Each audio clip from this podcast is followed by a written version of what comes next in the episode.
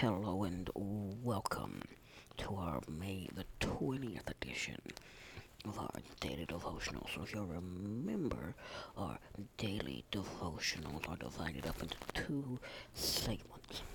We got our verse of the day segment, and we have our Through the Bible in One Year segment. So our verse of the day segment today finds us in Philippians chapter four, verses fourteen through nineteen, which says, "Yet it was good for you to share in my troubles. Moreover, as you Philippians know, in the early days of your acquaintance with the gospel, when I set out from Macedonia, not one church shared with me in the matter of giving and receiving except you only. For even when I was in Thessalonica, you sent me aid more than once when I was in need. Not that I desire your gifts. What I desire is that will be credited to your account. I have received full payment and have more than enough. I am amply supplied, now that I have received from Epaphroditus the gifts you sent. They are fragrant. They are a fragrant offering, an acceptable sacrifice, pleasing to God, and my God will meet all your needs, according to the riches of his glory in Christ Jesus." So here Paul is emphasizing the loving care of God the Father for his children. So as you remain faithful to God and are willing to share what he has given you to help other, other to help meet others' needs, God also will meet all your needs. So there will be material needs, physical needs, and spiritual needs as you turn them over to him. So you'll notice that in this context, it is the Philippians' faithfulness to help others that brings God's blessing into their own lives. The fact that God will meet our needs in Christ and Jesus means that only as we remain united with Christ in personal companionship can we experience God's full provision. And the Bible readings that you have to do today, so that you can stay caught up with our Through the Bible in One Year segment, are First Samuel twenty-six through twenty-eight, John eleven, one through fifty-four, Psalm one seventeen, and Proverbs fifteen, twenty-two through twenty-three. So that concludes our verse of the day segment for May the nineteenth. Now we're going to move into our Through the Bible in One Year segment. So we are now into day one forty of this segment. And so in today's segment of our, our, our Through the Bible in a One Year segment, we're going to see the last verse in John chapter seven, which is John seven fifty-three. And then we're going to go through the beginning of chapter eight, which takes us to John chapter eight, verse eleven. So today we're going to see the famous scene between Jesus and the woman caught in the act of adultery. So it, as marginal notes in most modern translations indicate, this passage is absent from many important Greek manuscripts. So m- many of the manuscripts that do include it contain certain scribal notations indicating doubt about the authenticity of the passage. Many scholars, however, understand the story to be an historical event, and that is how we are going to deal with it also. So with that being said, we're going to read through this passage, and then we are going to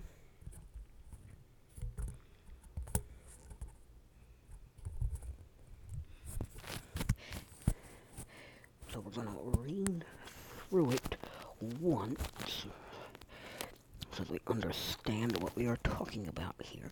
Talk a little bit about about it. Then we're going to go into it, dive into it in a little bit more detail.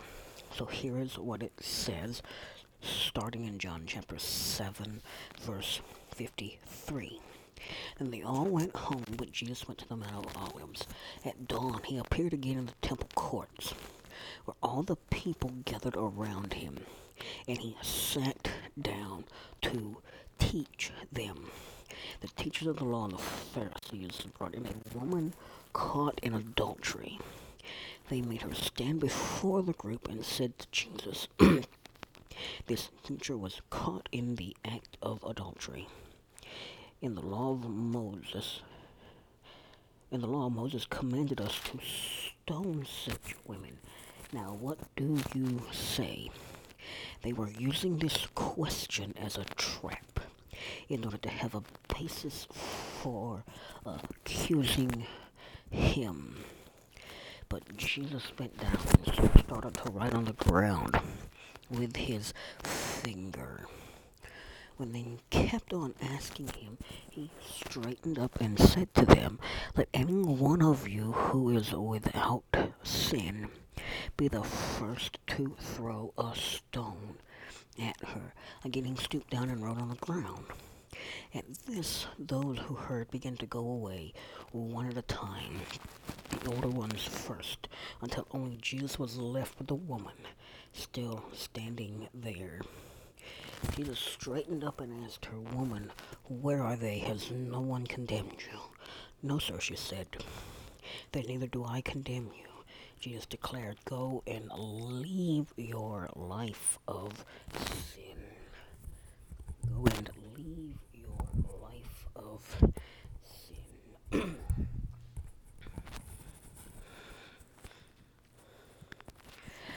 Alright, so now let's talk a little bit about this passage. This is a really, really important passage in John's Gospel. So we see here this that the scene suddenly shifts from the confrontation between Nicodemus and the Sanhedrin to an early morning setting in which Jesus addressed a large crowd in the temple precinct. So what we see here is that Jesus took the normal teaching position of sitting as he spoke.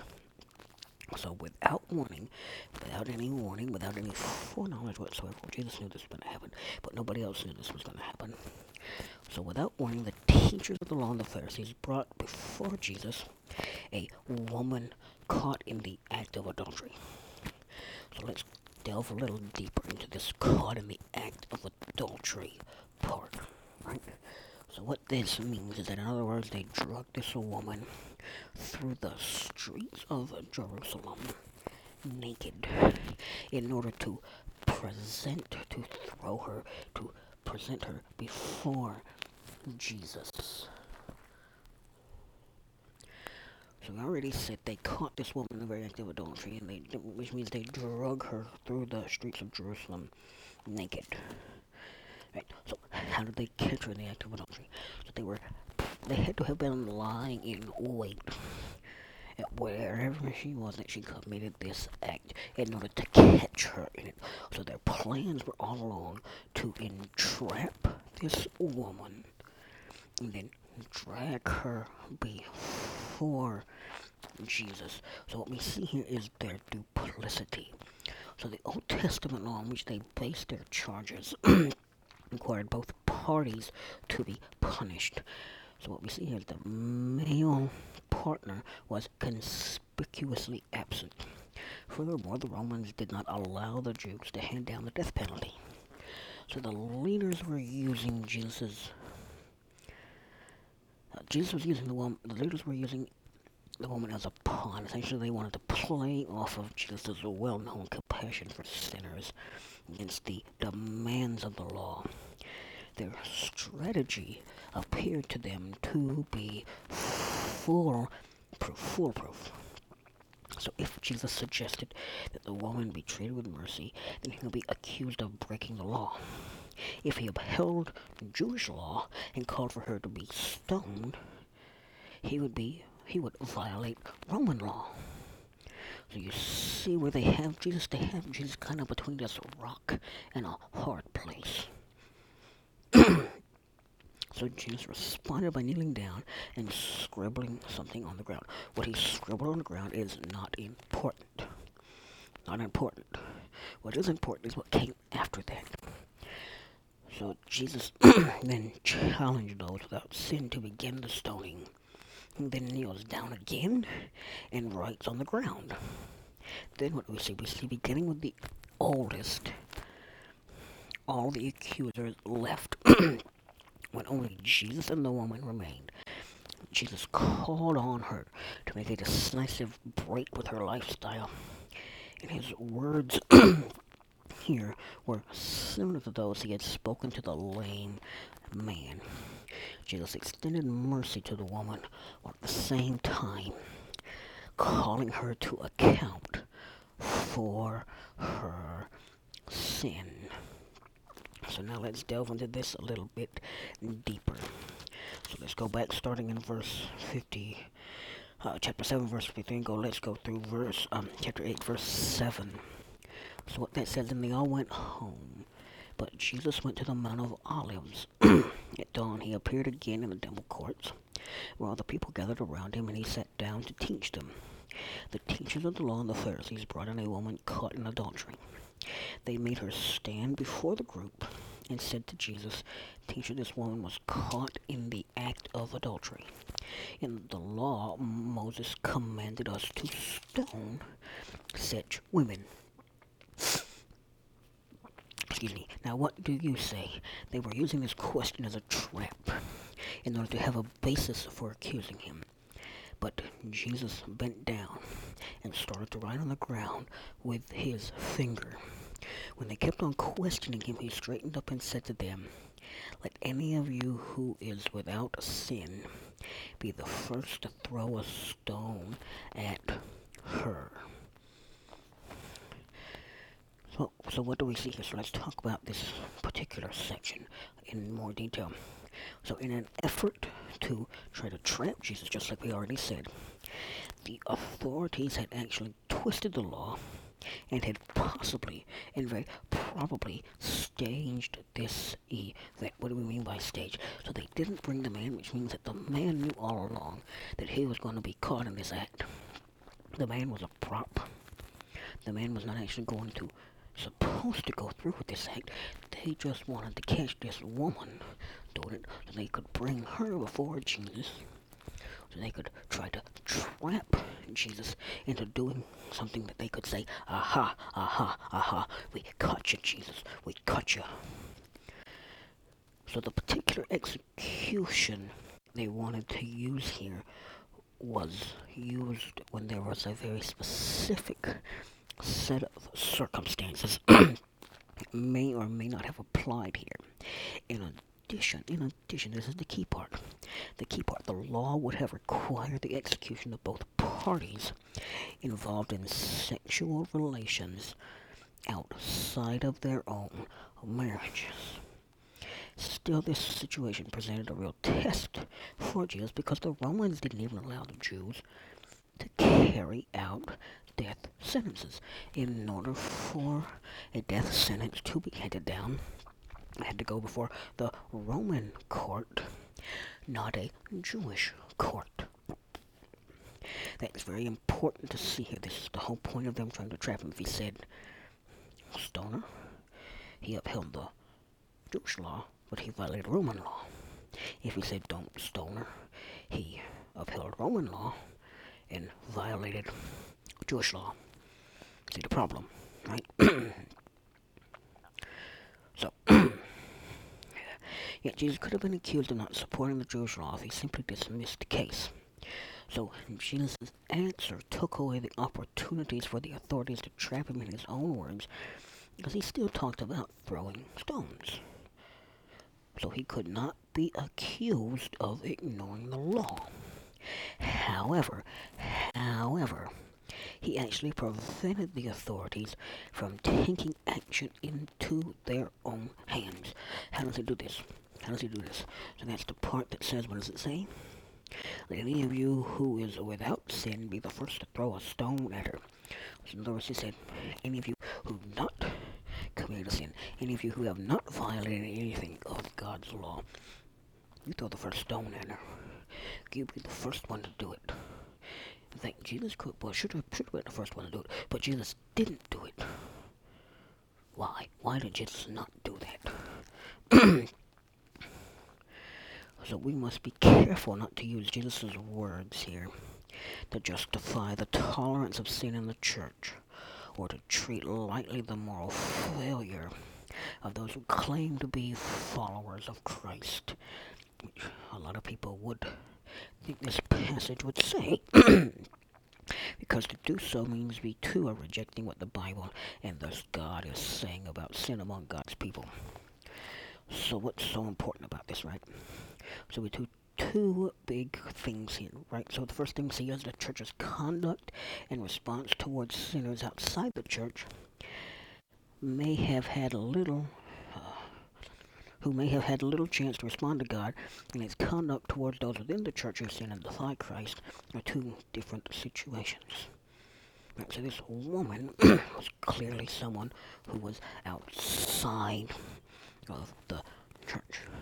So Jesus showed some mercy to her. Much more mercy than he showed to the religious leaders. Because he came right out and told them, you who ain't sinned, throw that for a stone. None of them threw a stone. Because we're going to see that a little bit later. None of them threw a stone. We already read that. None of these people who were supposedly good were religious men. Had not ever actually sinned themselves. They had all sinned. So they couldn't cast a stone. The second thing we see here is that God, God's word teaches that one unashamed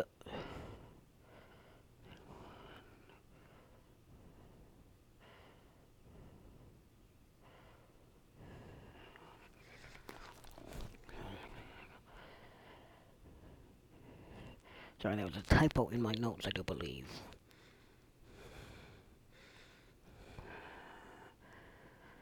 So we know that God's word teaches us. Now, God's word teaches that open, unashamed sin committed by those in the church must not be tolerated, but to be confronted and exposed, which is what we see here, right? So this woman had unforgiven sin, and so did these religious leaders. So this woman was treated slightly differently. She was offered forgiveness and mercy. The religious leaders were basically told, if you've got no sin in your life, can you continue to condemn this woman? See the difference? See the difference? So now let's pick up in verse eight. Which says, he again stooped down. Again, he stooped down and wrote on the ground. At this, those who heard began to go away one at a time, the older ones first, until only Jesus was left with the woman, still standing there. And keep in mind, she's still standing there, but naked. Jesus straightened up and asked her, woman, where are they? Has no one condemned you? No, sir, she said. Then neither do I condemn you, Jesus declared. Go now and leave your life of sin. Go now and leave your life of sin. So Jesus' attitude reflects his mercy and his desire to forgive sin and to restore people to a right relationship with God.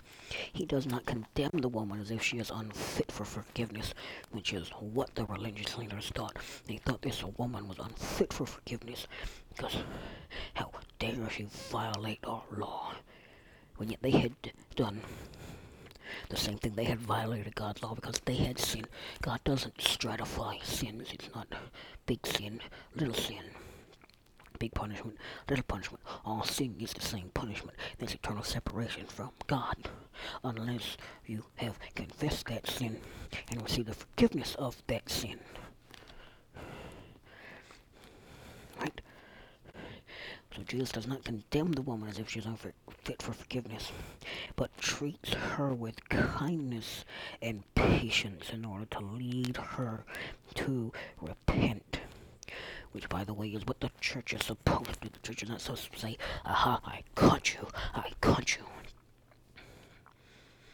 It's supposed to say, here, I've caught you. I've caught you. I'll help you back up. I will let you hit rock bottom. I'll show you how to come out of this life of sin that you have been living. So what's the key point here, right? What's the key point? If she responds to Jesus' challenge, and what is Jesus' challenge? Jesus' challenge is, go now and leave your life of sin. If she responds to Jesus' challenge, she can receive spiritual salvation no matter what she did in her past. Her past does not keep her from having spiritual salvation. Her past is forgiven by God. All she has to do is say, yes, I have committed these sins. No, I'm not going to commit these sins anymore. I'm going to commit my life to you, God. I'm going to make you Lord and Master of my life, so that you can help me not commit these sins anymore. However, there are two important things we need to understand out of this passage in the heart of John's Gospel. So the first thing is Jesus is forgiving the sinner, not accepting the sin. In this case, it was the sin of adultery and the heartbreak it causes for both adults and children. So Jesus forgives the sinner, but he doesn't accept the sin. There still may be con- there still will be consequences for your sin, even though it has been forgiven. Jesus is not condoning the sin. Jesus is forgiving the sin. He's not saying go and continue to live the life that you have lived, where you were tearing families apart and tearing the world apart with your sin. No, no, no, no, no. He's saying, what is he saying? Go now and leave your life of sin. Go and leave it behind. Don't go walk. Don't walk back to it. Leave it behind. And the second thing is, is that what Jesus offers this woman, or what Jesus offers all sinners, is an opportunity for salvation and a way out of their spirit, out of their sinful life. But you will only escape, excuse me, but you will only escape God's punishment if you turn completely from your old ways and begin to live as a part of God's kingdom, because that's what Jesus' offer was really all about. You see, the Pharisees and religious leaders wanted to kill this woman. They wanted to uphold their high moral standards at the cost of this woman who clearly had some issues in her life that they were supposed to be helping her walk through. Instead, they chose to use her as a pawn, try and remain in power. And you see it backfired on them, because not only did Jesus tell them that the one who is without sin cast the first stone, but he makes an offer, genuine offer, to this woman who must have accepted, because what else can she do? She's just heard from man that she's probably heard about that. She just told this man, no one is here to condemn me. And what does this man say that she has heard about? This rabbi, this teacher, who people are saying is the Messiah. What does he say? When she says, no one, sir. He says, then neither do I condemn you. Go now and leave your life of sin. Jesus made a genuine offer to her to turn around, turn her life around, and go and live a better life. To live a life full of God, to be a part of God's kingdom. We don't know if she did or not, but I think it's probably safe to presume that she did. And that's the choice that you have. So why, even though scholars will argue about whether or not this belongs in John's Gospel, this fits with John's message about Jesus reaching out to the marginalized in society and bringing them back. Reaching out to those that the religious establishment and said, we want nothing to do with you. You're bad. You don't belong. We don't want you. And Jesus said, come, come on, come on, I want you. I'll offer you something they can't offer. I'll offer you something only I can offer. I'll offer you something that only God can offer. and that's the offer of the forgiveness of your sins so that you can become a part of God's kingdom. And we will pick up from here tomorrow when we see Jesus' second I am statement. So we've just ended the parenthetical part of John's Gospel. Now we're going to pick up again with the part that is actually considered by most scholars to be an actual part of John's Gospel, not just an addition. So here's what you need to read in order to be prepared for that tomorrow. You need to read First Samuel twenty-nine through thirty-one, John eleven fifty-five through twelve nineteen, Psalm one eighteen one through eighteen, and Proverbs fifteen twenty-four through twenty-six.